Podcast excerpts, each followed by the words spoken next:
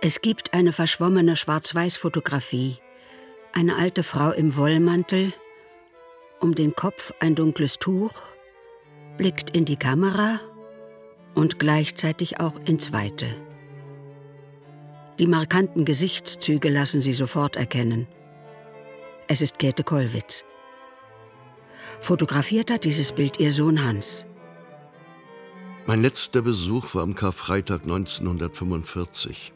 Ich las ihr die Ostergeschichte aus dem Matthäusevangelium, die sie früher so oft als Oratorium gehört hatte, und den Osterspaziergang aus ihrem geliebten Faust vor. Wie eine Königin im Exil wirkte sie, trotz aller Zerstörungen von einer bezwingenden Güte und Würde. Meine Arbeit besteht nun darin, Tag für Tag dem Ablauf eines Tages zu folgen und über ihn Buch zu führen.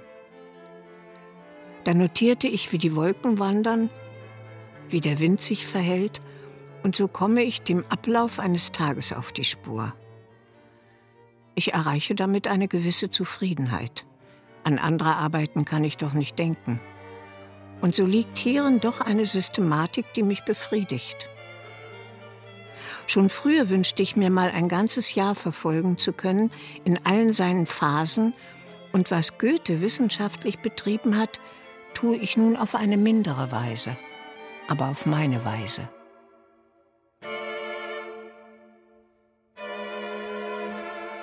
Käthe Kollwitz. Letzte Tage in Moritzburg. Feature von Katrin Ähnlich.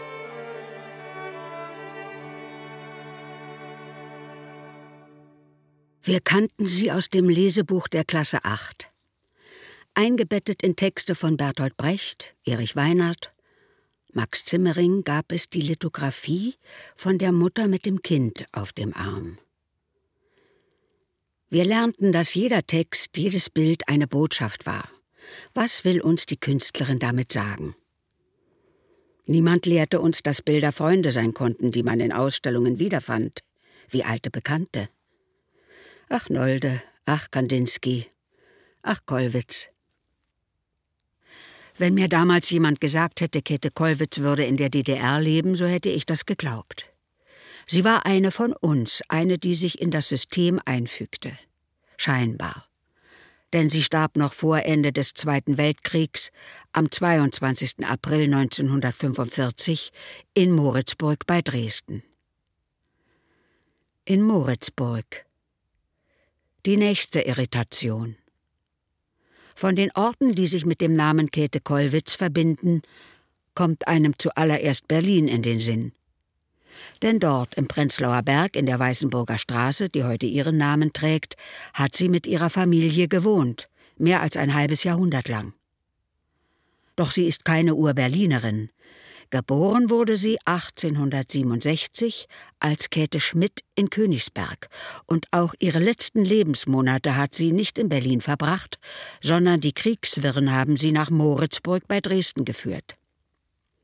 Und auch wenn es nur neun Monate waren, die ihr dort verblieben, so gilt der Moritzburger Rüdenhof heute, wie es im Museumsdeutsch heißt, als der letzte erhalten gebliebene authentische Ort, an dem Käthe Kollwitz gelebt hat.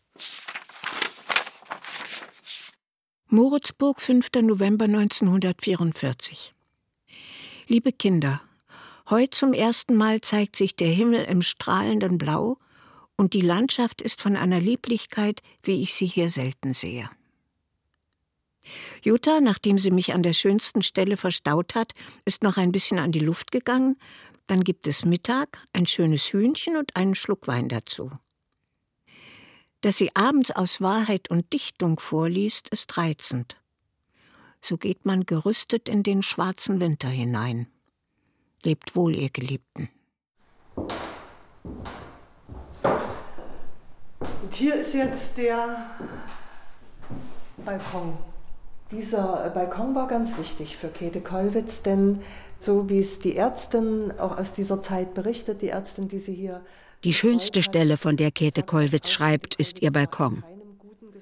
Davor ein Tulpenbaum, durch dessen Zweige sie das Schloss sehen kann. Majestätisch ruht der gelbe Barockbau auf einer Landzunge im See. Der Prinz Ernst Heinrich von Sachsen ist ein passionierter Kunstsammler. Mit Käthe Kollwitz bin ich über das Gebiet der Handzeichnungen in nähere Berührung gekommen. Viele Jahre habe ich die Kupferstich- und Handzeichnungssammlung unseres Hauses betreut und es als meine besondere Aufgabe betrachtet, diese schöne große Sammlung in Richtung der zeitgenössischen Kunst zu erweitern. Dass hierbei Käthe Kollwitz einen besonderen Platz erhalten muss, war für mich selbstverständlich. In Berlin lernte ich nun die große Künstlerin persönlich kennen. Nach Verlust ihres Heims in Berlin fand sie in Nordhausen ein Unterkommen. Da dort infolge der Fabrikation der V-Waffe Luftangriffe befürchtet wurden, so beschloss man, die älteren Evakuierten auf dem Land bei Bauern unterzubringen. Dies drohte auch der schon sehr gebrechlichen und kranken Frau Kollwitz. Da ihr von keiner Seite Hilfe zuteil wurde, so lud ich sie zu mir nach Moritzburg bei Dresden ein, wo ich versuchte, ihr das Leben so angenehm wie möglich zu gestalten. Also er war ein fortschrittlich denkender Mensch in vielerlei Hinsicht und hat auch besonders Künstler gesammelt, also auch in der Zeit des Nationalsozialismus, die also in dieser Zeit schon unerwünscht waren. Zum Beispiel weiß ich auch von Otto Dix, dass er ihm also angeboten hat, dass er Blätter von ihm im Schloss bewahren könnte, um sie eben vor den Zerstörungen des Krieges zu bewahren. Und er hat aber Arbeiten von Käthe Kollwitz schon weit vor dem Zweiten Weltkrieg Weltkrieg angekauft. Also er hatte eine sehr gute Sammlung und hat sich da ganz bewusst für Arbeiten von Käthe Kollwitz entschieden. Sabine Hänisch ist Moritzburgerin, Museumsleiterin und Kollwitz-Begeisterte in Personalunion. Wie auch Käthe Beckert gehörte sie zu einem Kollwitz-Freundeskreis, der sich zu DDR-Zeiten unter dem Deckmantel des Kulturbundes bemühte, im Rüdenhof eine Gedenkstätte einzurichten wenn auch vergeblich. Denn unsere Käthe Kollwitz hätte niemals die Einladung eines Prinzen angenommen. Dieses historische Detail war unerwünscht. Und da äh, hat Prinz Ernst Heinrich aus dem Hause Wettin die Grafen zu Münster gebeten, die im Rüdenhof gewohnt haben, ob sie bereit wären, Käthe Kollwitz aufzunehmen. Das haben sie sofort gemacht und haben ihr oben die Stübchen zur Verfügung gestellt. Die wurden mit Möbeln aus dem Schloss ausstaffiert und dort ist sie eigentlich mit großer Opferbereitschaft und großer Menschlichkeit aufgenommen worden.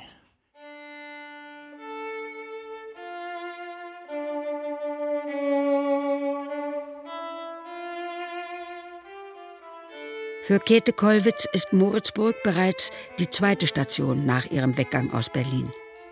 Den Abschied von ihrer Wohnung in der Weißenburger Straße hat sie bereits 1943 genommen. Ihr Enkel Arne Andreas Kollwitz erinnert sich. Da haben wir zeitweise jede Nacht im Bunker gesessen und es gehört zu uns bei jedem Abend dazu, dass wir das Radio anhatten und da ähm, gab es dann den sogenannten Flaksender. Dann wussten wir also ähm, schon, wenn das eine bestimmte Richtung hatte, dass das Berlin gelten würde. Das war also ein Albtraum. In der Nacht raus und dann eben durch die Nacht bis zu einem Bunker, den wir da in der Nachbarschaft hatten. In der Innenstadt gab es ja auch kaum Bunker, also da oben am Wörterplatz äh, gab es nichts und es sind ja auch genügend Leute umgekommen dabei, die nur die Kelle ihres Hauses als Schutz hatten. Auf Drängen der Familie folgt die 76-jährige Käthe Kollwitz einer Einladung der jungen Bildhauerin Margarete Böning und zieht zusammen mit ihrer Schwester Lise und ihrer Nichte Clara Stern nach Nordhausen. Wiederholt fahren Margarete Böning und Clara Stern zurück nach Berlin, um Arbeiten aus der Kollwitzschen Wohnung und dem Atelier zu holen. Durch diese Reise bewahren sie wenigstens einen Teil der Kunst vor der Vernichtung.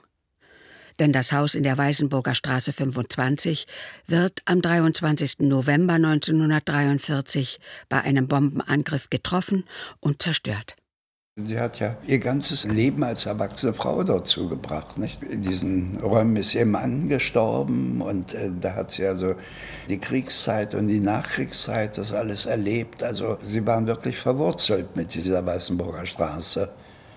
Sie hat dort gelebt und ähm, hat das akzeptiert und hatte ihren Umkreis dort und ihre Familie und ihre verheiratete Schwester mit deren Töchtern. Und das war für sie die Umgebung und äh, dann natürlich die Praxis meines Großvaters mit den äh, Patienten. Das war ihr Umfeld. Ne?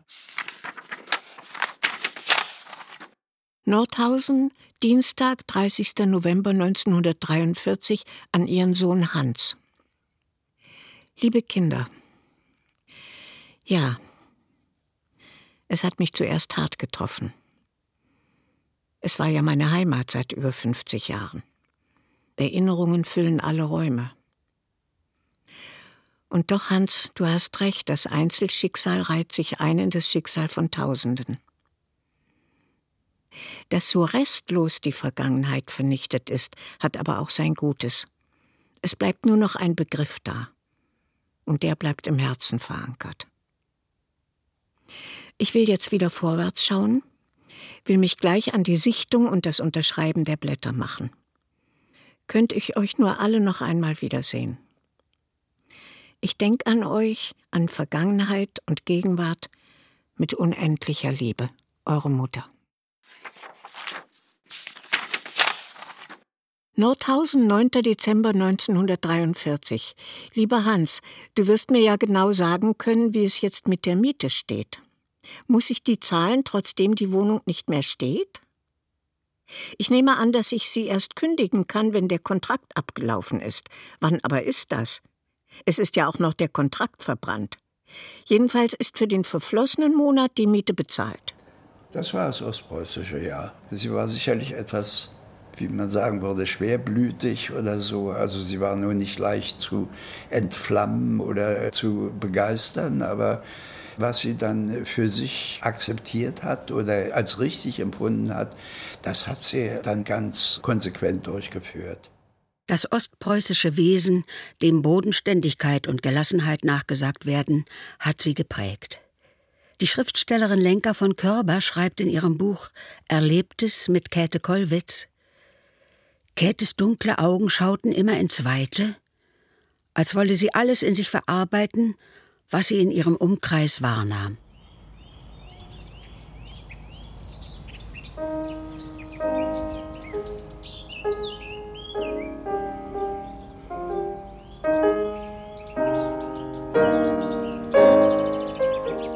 Ihr Sohn Hans erinnert sich an die Familienspaziergänge an den Wochenenden. Die Mutter war gern in der Natur, ruhend oder wandernd. Im Zuge ihres guten Ortssinns war sie die Führerin unseres Familien- und Freundesclans, der an Sonntagen große Wanderungen durch die weitere Umgebung Berlins machte. Sie selbst war meist still auf Wanderungen. Wenn sehen, dann sehen und nicht sprechen. In der Natur war sie oft ganz gelöst und hingegeben und fühlte sich nicht im geringsten verpflichtet, sie darzustellen, sondern begnügte sich mit Sehen und Genießen.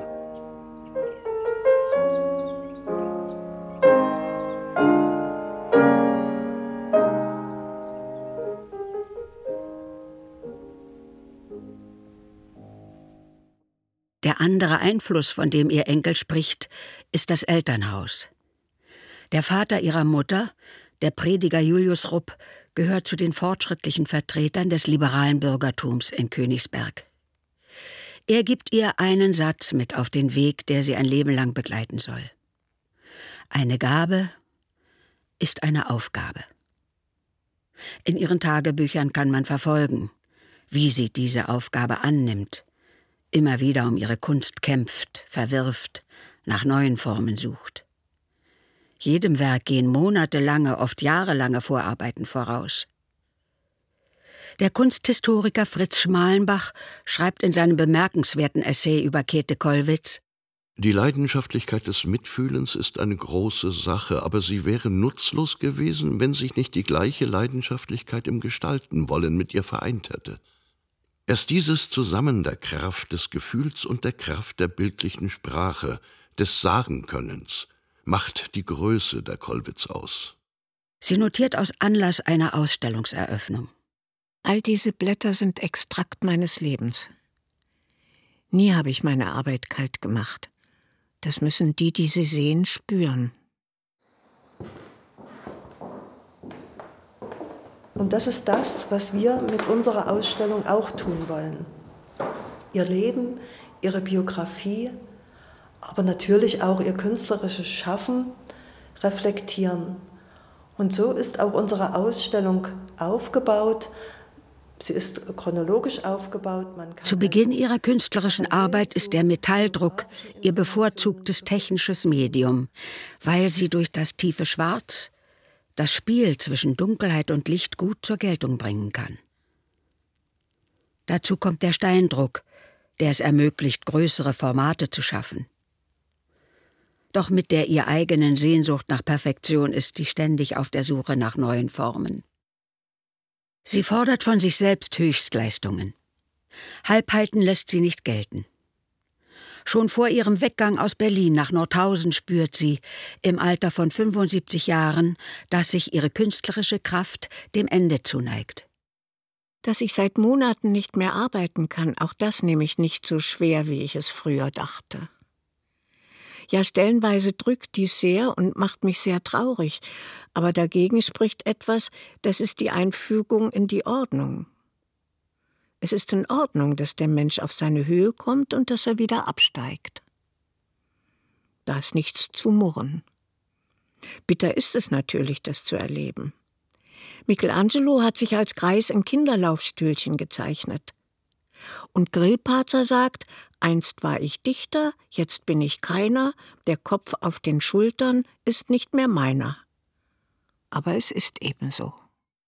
Sie hat ihre Aufgabe erfüllt.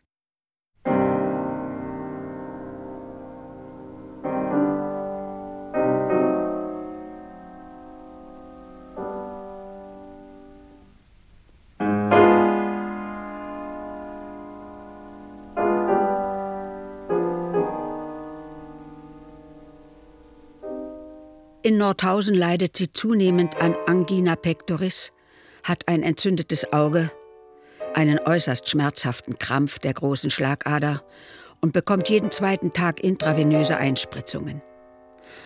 Offen schreibt sie in einem Brief an ihren Sohn Hans über ihre Todessehnsucht. Nordhausen, 13. Juni 1944. Meine lieben Kinder, was ich heute schreibe, missversteht nicht und haltet mich nicht für undankbar. Aber ich muss es euch sagen. Mein tiefster Wunsch geht dahin, nicht mehr zu leben. Ich weiß, dass viele Menschen älter werden als ich, aber jeder Mensch fühlt, wann für ihn selbst der Wunsch, sein Leben ablegen zu dürfen, gekommen ist. Für mich ist er da.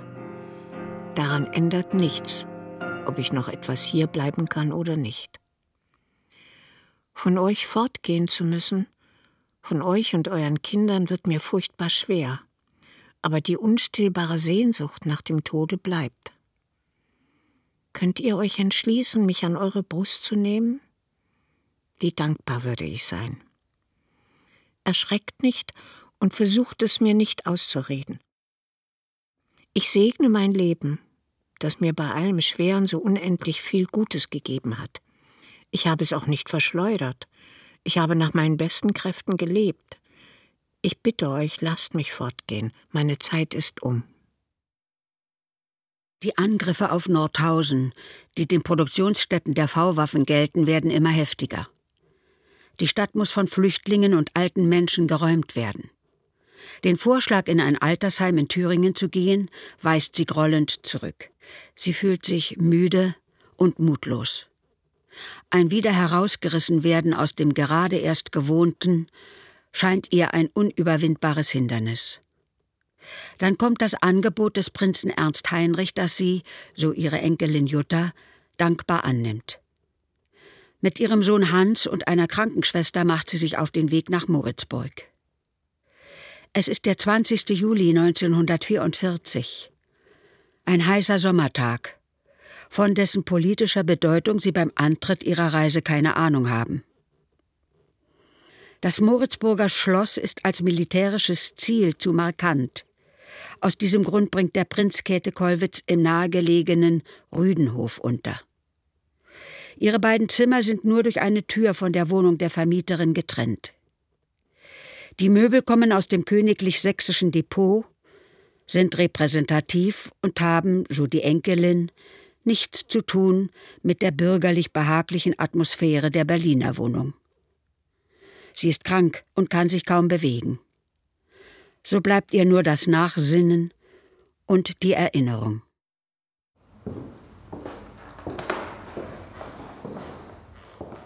Käthe Kollwitz hat Goethe ein Leben lang sehr verehrt. Sie hat Goethe immer wieder gelesen. Sie hat ihn zum Teil seitenweise auswendig zitieren können. In ihrem Tagebuch ganz viele Goethe-Zitate aufgeschrieben. Also das spricht auf alle Fälle dafür, dass sie eine sehr persönliche Beziehung zu Goethe hatte und er für sie auch immer eine innere Orientierung dargestellt hat. Aber die Enkelin berichtet auch, dass Käthe Kollwitz nicht mehr gut sehen konnte und dass sie sich also auch zum Teil an Gegenständen entlang getastet hat und so also auch an dieser Maske entlang getastet und auch über das Gesicht gestrichen hat und es für sie also auch eine Orientierung im Raum war. Die Totenmaske Goethes hängt heute wieder an der Wand im Moritzburger Rüdenhof, vor der einmal das Bett von Käthe Kollwitz gestanden hat. Von den Möbeln ist nur der Nachtschrank geblieben. Für die Öffentlichkeit zugänglich gemacht wurden die Räume, trotz intensiver Bemühungen der Moritzburger Kollwitz-Verehrer, erst nach dem Mauerfall. 1995 zum 50. Todestag der Künstlerin.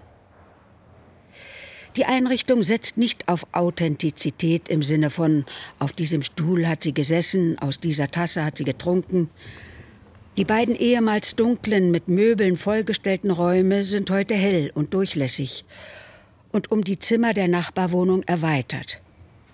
Die einzige Einrichtung schlichte Vitrinen mit Fotografien und Tafelblättern.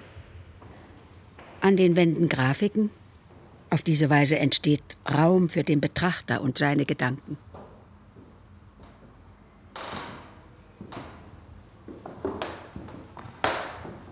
Ja, also wir haben jetzt hier in diesen Vitrinen immer noch Schubkästen eingebaut, wo sich also jetzt der besonders interessierte Gast immer noch weitere Informationen herausholen kann, zusätzliche Informationen. Hier zum Beispiel sieht man Fotografien der Originaltagebücher. Das waren ja so kleine Wachstuchhefte, die sich jetzt alle in der Akademie der Künste in Berlin befinden. Und ich hatte einmal die äh, große Ehre, diese Hefte in den Händen haben zu dürfen. Und ich habe also hier Fotos machen lassen von Seiten, die ich besonders beeindruckend finde. Also hier zum Beispiel notiert sie also den Beginn des Ersten Weltkrieges, einfach August 1914 Krieg. Und dann ist erstmal leer, eine leere Seite. Und das ist etwas ganz Ungewöhnliches bei Käthe Kollwitz, weil sie hat diese Hefte eigentlich immer randvoll geschrieben. Also da blieb eigentlich kein freier Rand, sondern es wurde noch am Rand nach unten geschrieben, um möglichst jede Zeile so dicht wie möglich zu füllen. Aber hier eben einfach dieses, da, da gibt es keine Worte für so ein Ereignis, für den Beginn eines Krieges. Und noch auffälliger dann in dem Heft, wo sie also diese Mitteilung notiert, so wie sie sie erhalten hat, ihr Sohn ist gefallen. Freitag, 20. Oktober. Danach ist alles leer. Und das ist eigentlich eine so starke Aussage. Das wollte ich einfach, dass sowas der Besucher ja auch nachempfinden kann.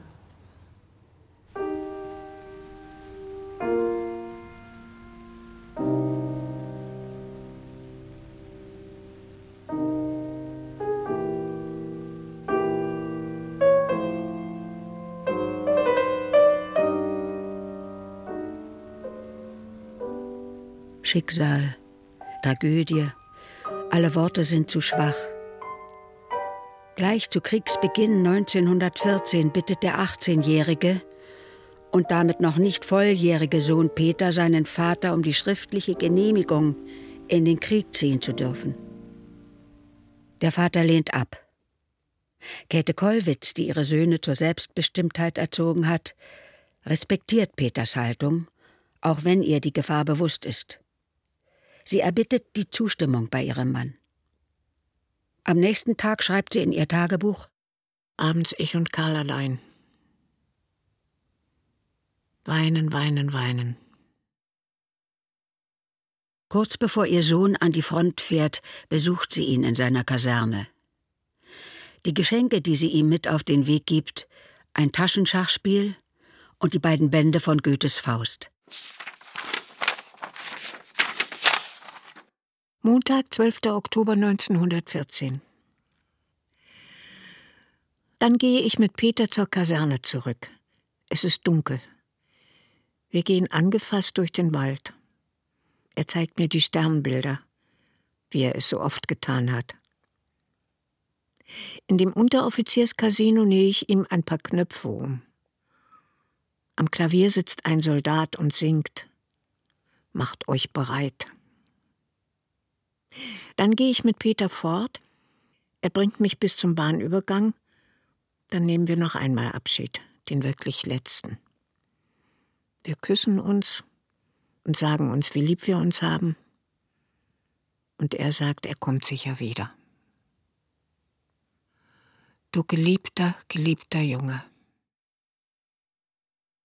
Zwei Tage nach seinem Fronteinsatz fällt der Sohn. Sein Zimmer bleibt unberührt. Oft sitzt sie an seinem Schreibtisch, liest oder schreibt Briefe und in ihr Tagebuch. Das Goethe-Wort von den zermahlenen Saatfrüchten aus Wilhelm Meisters Lehrjahre wird sie von nun an begleiten. Auch ihre allerletzte Lithografie wird diesen Titel tragen. Zu sehen eine Mutter, die schützend die Arme und ihren Mantel über ihre Kinder breitet. Aber Mehl kann man nicht sehen, und die Saatfrüchte sollen nicht vermahlen werden. Die Worte sind gut, sie sind aber nicht das Beste. Das Beste wird nicht deutlich durch Worte. Der Geist, aus dem wir handeln, ist das Höchste. Die Handlung wird nur vom Geiste begriffen und wieder dargestellt. Niemand weiß, was er tut, wenn er recht handelt. Aber des Unrechten sind wir uns immer bewusst. Bereits wenige Wochen nach dem Tod ihres Sohnes plant Käthe Kollwitz ein Denkmal für die kriegsgefallene Jugend zu schaffen. Kein Mensch hat ein solches Anrecht darauf, es zu machen wie ich.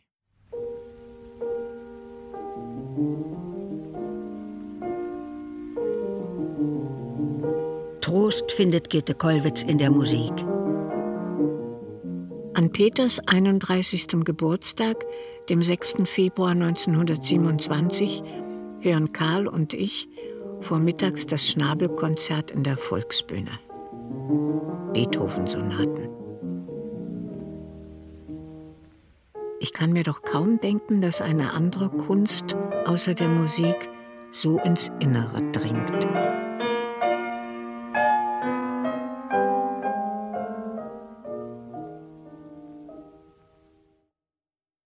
Die Arbeit an dem Denkmal dauert Jahre voller Zweifel über die endgültige Form.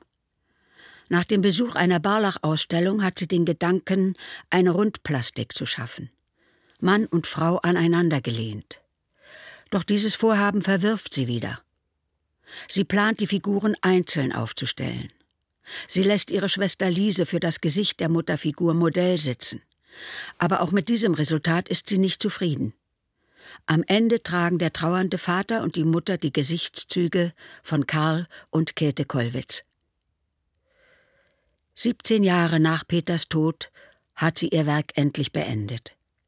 Am 22. April 1931 zeigt sie die Plastiken in der Berliner Akademieausstellung. Ein großer Abschnitt, ein bedeutender Punkt. Seit Jahren in gänzlicher Stille an ihnen gearbeitet. Keinen, kaum Karl und Hans dazugelassen. Ich mache jetzt die Türen weit auf, dass möglichst viele Menschen sie sehen. Nun mit der Ablieferung nach außen bin ich aber ruhiger. Im Juni geht es dann an die Weiter- und zur Endeführung. Im Herbst, Peter, bringe ich sie zu dir. 18 Jahre alt war ihr Sohn Peter, als er starb, und 18 Jahre dauerte es, bis Käthe Kollwitz das Denkmal auf dem Soldatenfriedhof bei Dixmeuden aufstellt. Der Vater kniend, die Arme fest vor dem Körper verschränkt, den Blick halb nach unten gerichtet, verharrt in seinem Leid die Mutter in ein weites Tuch gehüllt, den Kopf vor Trauer gesenkt. Die steinernen Eltern blicken auf ein Heer von gelben Holzkreuzen. Einige wenige, wie das Kreuz von Peter, sind mit Rosen bepflanzt. Auf vielen aber steht Allemand inconnu. Rückblickend auf die Zeit in Belgien ist mir am schönsten in Erinnerung der letzte Nachmittag. Wir gingen von den Figuren an Peters Grab und alles war lebendig und ganz gefühlt. Ich stand vor der Frau, sah ihr in mein eigenes Gesicht, weinte und streichelte ihr die Backen. Der Karl stand neben mir. Ich hörte ihn flüstern. Ja, ja, wie waren wir da zusammen?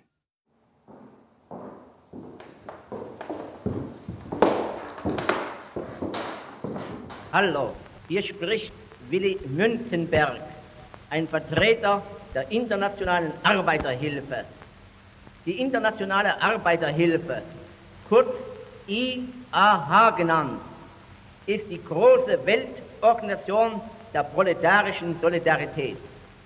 In der IAH sind neben Millionen parteiloser, kommunistischer und sozialistischer Arbeiter zahlreiche Wissenschaftler und Künstler vereint. Fridtjof Nansen, Professor Einstein, Heinrich Mann, Henry Barbusse, Käthe Kollwitz und viele andere haben die IAH nach Kräften gefordert. In der IAH ist Raum und Möglichkeit seiner praktischen Arbeit für jeden. Peters Tod hat sie endgültig zur Pazifistin gemacht. Als Richard Demel am 22.10.1918 im Vorwärts einen Aufruf veröffentlicht, in dem er an die Freiwilligkeit aller kriegstauglichen Männer appelliert, um Deutschlands Ehre zu retten, wendet sich Käthe Kollwitz mit einer öffentlichen Entgegnung im Vorwärts an ihn. Es ist genug gestorben. Keiner darf mehr fallen. Ich berufe mich gegen Richard Demel auf einen größeren, der sagte, Saatfrüchte dürfen nicht vermahlen werden. Sie hat eine klare Haltung als Frau und als Mutter. Aber sie ist und bleibt Künstlerin und keine Politikerin. Ihre Zeichnung von Karl Liebknecht auf dem Totenbett, die sie auf Wunsch der Familie Liebknecht anfertigt, wird später immer wieder, wie ihre Arbeiten über den Weberaufstand und den Bauernkrieg, als Beweis für politische Gesinnung benutzt. Die künstlerische Umsetzung wird dabei vernachlässigt.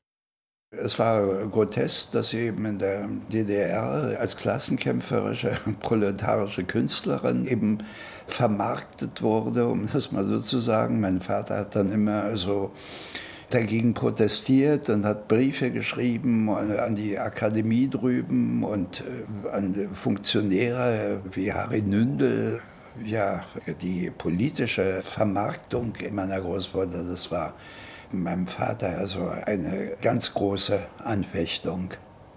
In Westdeutschland war es ja auch so, dass ihre Rezeption nach dem Krieg durchaus also gelitten hat durch diese propagandistische Verwertung durch die DDR. Man hatte auch in äh, Westdeutschland, äh, da hatte mein Vater Probleme, offizielle Stellen davon zu überzeugen, dass sie eben keine Kommunistin ist.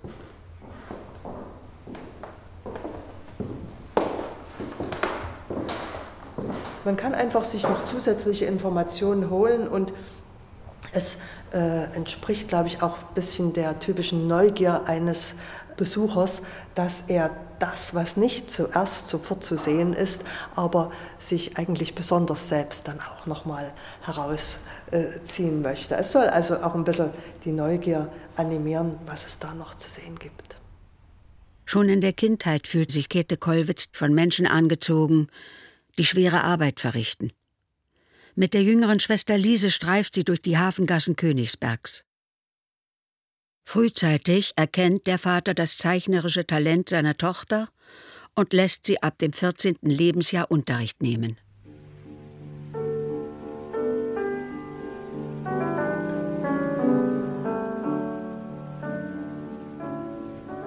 Er hatte große Freude darüber und wollte mich ganz zur Künstlerin ausbilden.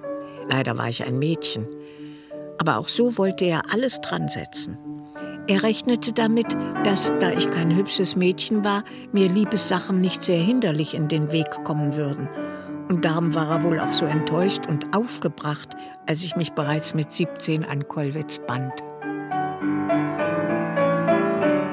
Ebenfalls im Alter von 17 Jahren trifft sie bei einem Aufenthalt in Berlin den jungen Gerhard Hauptmann und ist beeindruckt.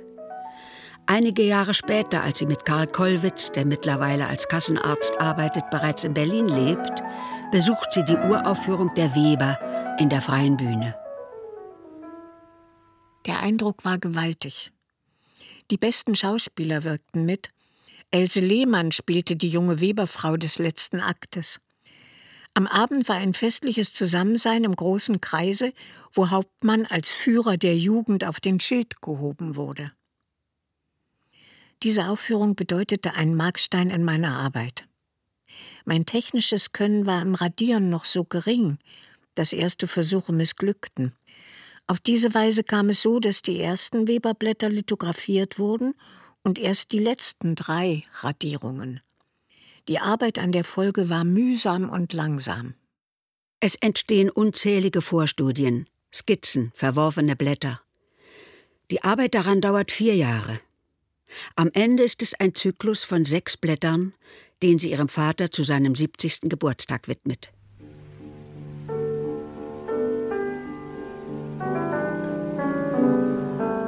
Er freute sich unsagbar darüber. Im Frühling des nächsten Jahres starb er. Ich war so enttäuscht, ihm die Freude des öffentlichen Ausstellens dieses Werkes nicht mehr machen zu können, dass ich überhaupt das Ausstellen aufgab. Eine Freundin organisiert trotzdem die Einreichung der Blätter für die Ausstellung im Lehrter Bahnhof. Der Vorstand, dem auch Adolf Menzel angehört, schlägt die Arbeit für eine Medaille vor. Doch der Kaiser lehnt die Auszeichnung mit der Begründung, es sei Rinnsteinkunst ab. Bei den Künstlern und Galeristen aber hat der Weber-Zyklus Aufsehen erregt. Ein Jahr später wird die Folge in Dresden gezeigt und bekommt dort die kleine Goldmedaille. Der Direktor des Dresdner Königlichen Kupferstichkabinetts Max Leers kauft als erster deutscher Galerist den Zyklus an und legt damit den Grundstock für eine der bedeutendsten Kollwitz-Sammlungen. Der Respekt der Kunstwelt ist ihr zu diesem Zeitpunkt schon sicher. Fritz Schmalenbach Die Frau hat etwas sehr Einfaches gefühlt und etwas sehr Einfaches gewollt. Schön war für mich der Königsberger Lastenträger. Schön waren die polnischen Jimkis auf ihren Wittinnen. Schön war die Großzügigkeit der Bewegung im Volke. Ohne jeden Reiz waren mir Menschen aus dem bürgerlichen Leben. Das ganze bürgerliche Leben erschien mir pedantisch.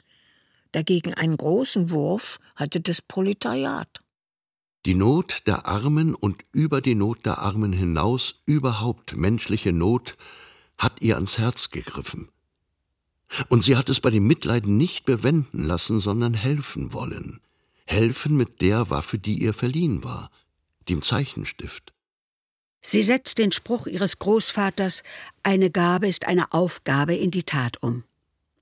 Auch die Bedenken ihres Vaters, sie könne sich nach ihrer Heirat mit Karl Kollwitz nicht mehr ihrer Kunst widmen, sind grundlos. Käthe Kollwitz geht entschlossen ihrer künstlerischen Arbeit nach, ohne die Familie zu vernachlässigen.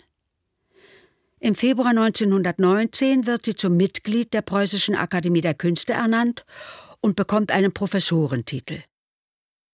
Sie wird Leiterin der Meisterklasse für Grafik und ihr wird ein eigenes Atelier zur Verfügung gestellt. Doch die Arbeit in der Akademie währt nur 14 Jahre.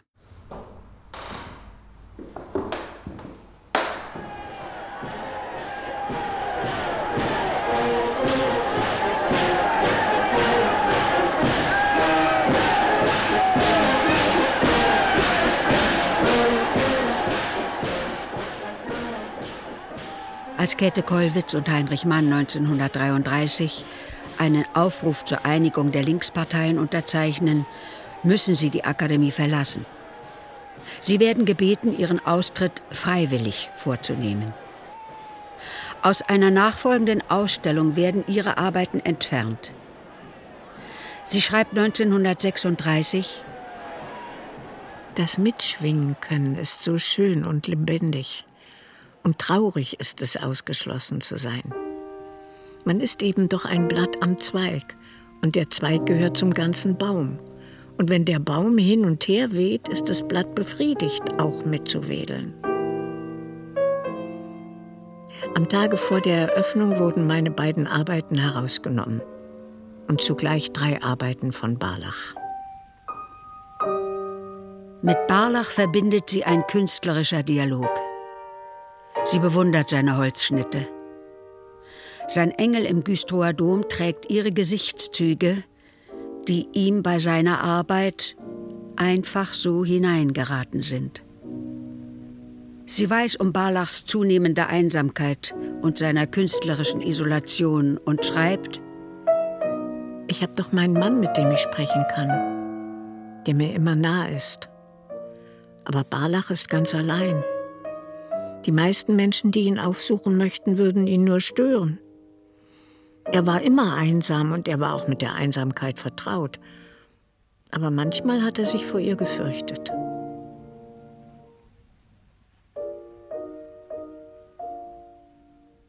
Sie selbst fürchtet, dass das Denkmal für ihren Sohn Peter von dem Friedhof in Flandern entfernt werden könnte.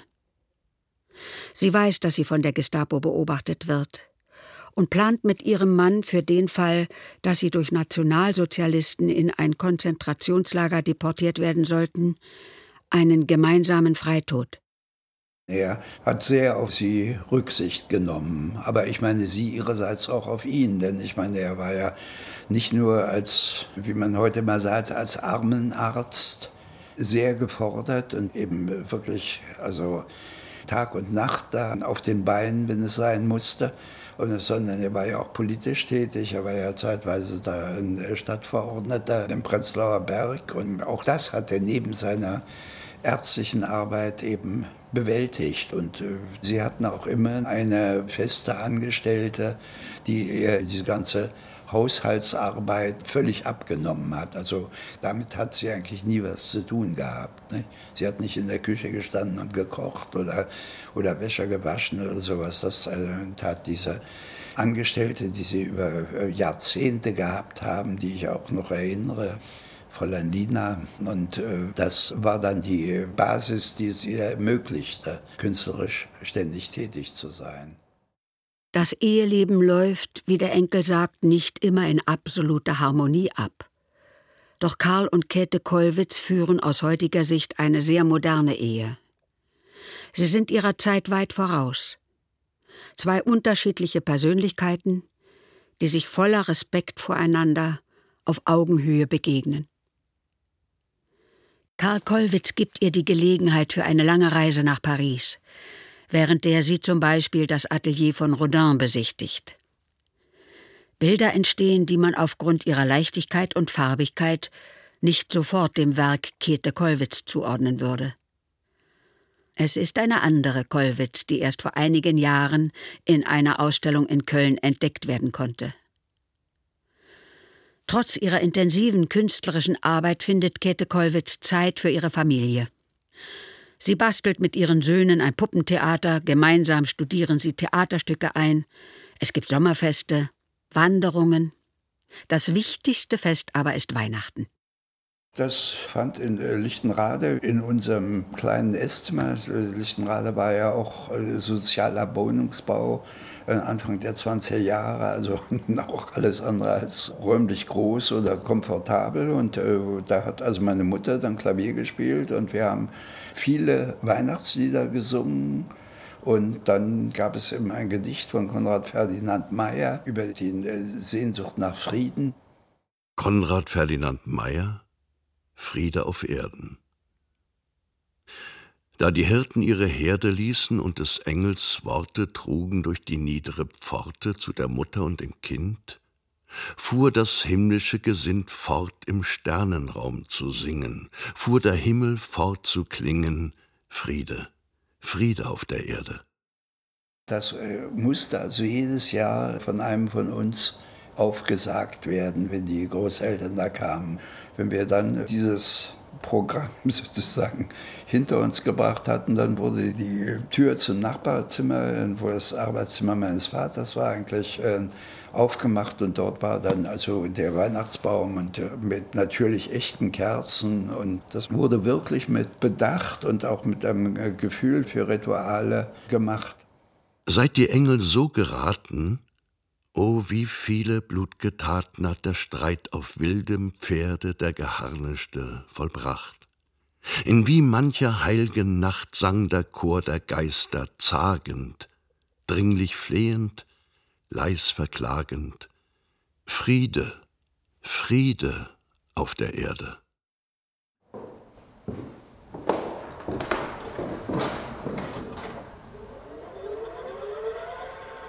Der letzte Ausstellungsraum im Moritzburger Rüdenhof liegt im Dunkel. In ihm wird an den Tod von Käthe Kollwitz erinnert. Auf einem alten Röhrenfernseher mit noch veralteterem Videorekorder läuft ein Dokumentarfilm.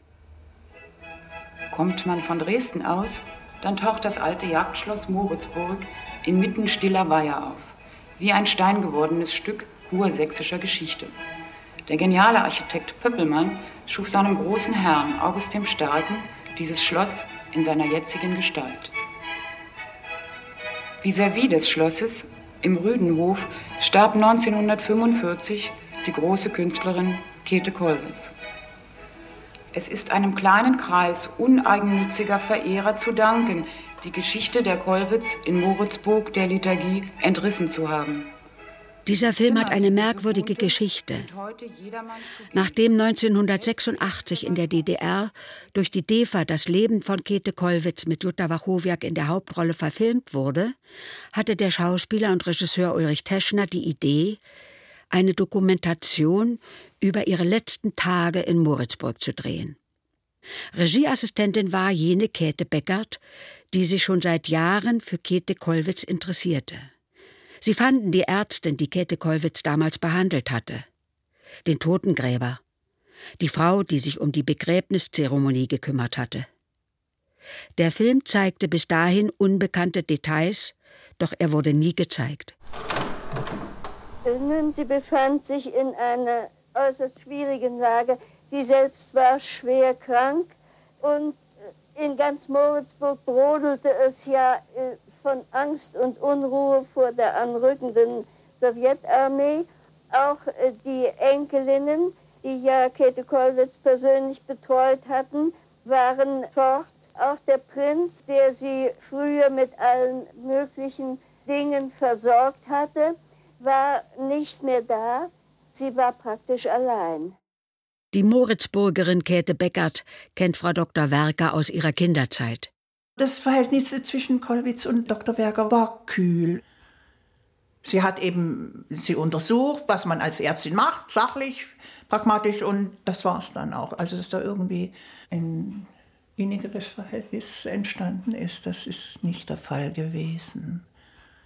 Ja, Frau Dr. Werker hatte auch viel zu tun. Die musste dann wieder weg. Sie hat die untersucht und gemacht und dann musste sie wieder zum nächsten Patienten. Sie war die einzige Ärztin hier für den ganzen Ort. Eine Frau, die also auch ein Leiden hatte, ein Hüftleiden und also auch nicht so gesundheitlich nicht so auf der Höhe war. Am letzten Tag war ich vormittags noch einmal zu einem Besuch zu ihr gekommen. Da lag sie im Bett und war schon bewusstlos, atmete schwer und reagierte nicht mehr auf Ansprechen aber ich glaube, ich habe ihr noch eine Kreislaufspritze gegeben, aber das weiß ich nicht mehr so ganz genau. Musste dann ja nun wieder weiter, äh, weil ich ja hier die ganze Umgebung zu betreuen hatte.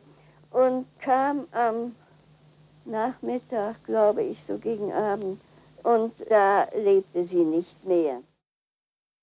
Es ist der 22. April 1945. Der 22. April ist ein bedeutendes Datum im Leben von Käthe Kollwitz. Am 22. April im Jahr 1931 zeigte sie erstmals das vollendete Denkmal für ihren Sohn Peter in der Akademie. Am 22. April, genau 40 Jahre vor ihrem Tod, schreibt sie in ihr Tagebuch Abends, 22. April 1915. In dieser Nacht vor einem halben Jahr starbst du, Peter. Am 22. April 1945 ist Käthe Kollwitz allein. Der Prinz hat Moritzburg bereits im März verlassen. Zuvor hat er einen Teil seiner Kunstschätze im Garten vergraben. Die Enkelinnen hat Käthe Kollwitz selbst fortgeschickt. Wer kann, versucht auf die andere Seite der Elbe zu gelangen. Käthe Kollwitz hat keine Kraft mehr, den anderen über den großen Strom zu folgen. Wie selbstbestimmt sie bis zum Ende ihres Lebens war, weiß niemand. Vielleicht war sie auch darin ihrer Zeit voraus. Die Moritzburger Bürger, die um ihre Bedeutung wissen, versuchen ihr in diesen letzten Kriegstagen ein würdiges Begräbnis zu bereiten. Gisela Dorothea Frei versieht damals nach einem Notabitur ihren Kriegsdienst als Bürohilfe im Lazarett Seefrieden in Moritzburg.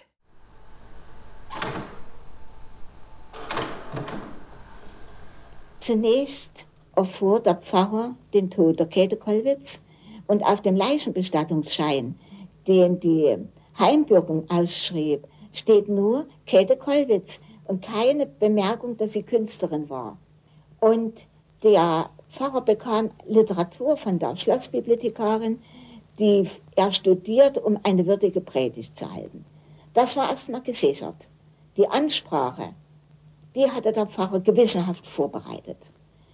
Aber ein großes Problem entstand, einen Sarg zu beschaffen. Damals wurden die Gestorbenen, die hier nicht direkt sesshaft waren, in ein Leinentuch gewickelt, ins Grab gelegt.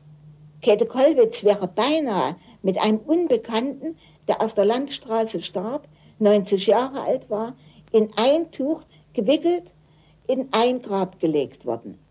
Und das wurde verhütet.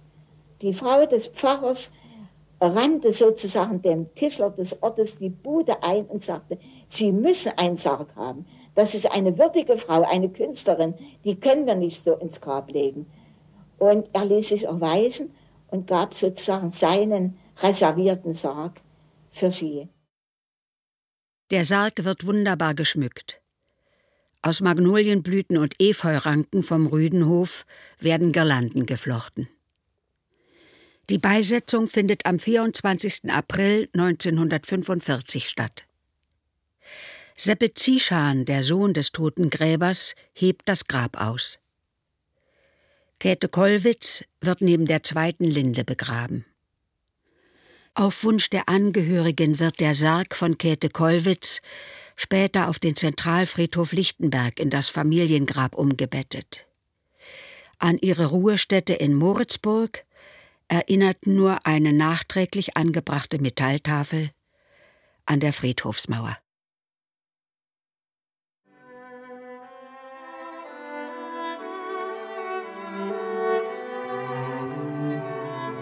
Käthe Kollwitz, Letzte Tage in Moritzburg.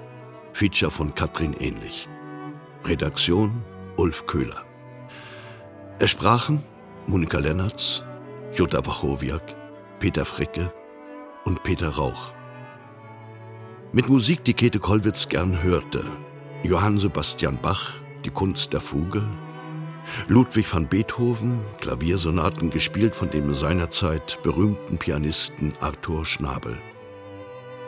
Schnitt Christian Grund, Ton Holger Klimchen, Regieassistenz Matthias Seimer, Regie Wolfgang Bauernfeind.